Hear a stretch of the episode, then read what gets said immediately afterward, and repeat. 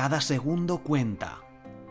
Es importantísimo revisar el tema de la productividad, en qué estás invirtiendo tu tiempo y cómo ser lo más productivo posible para invertir el menos tiempo y obtener los mejores resultados.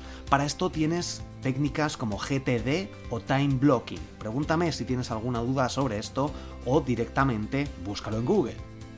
Hazte estas tres preguntas. ¿Qué quieres conseguir en tu vida? ¿Qué tienes que hacer hoy para acercarte a este objetivo? ¿Y qué tareas específicas te están acercando a eso o te pueden acercar a ese objetivo que quieres conseguir con tu vida? Recuerda vivir cada día al máximo. Y Pedro Calderón de la Barca decía, quien vive sin pensar no puede decir que vive.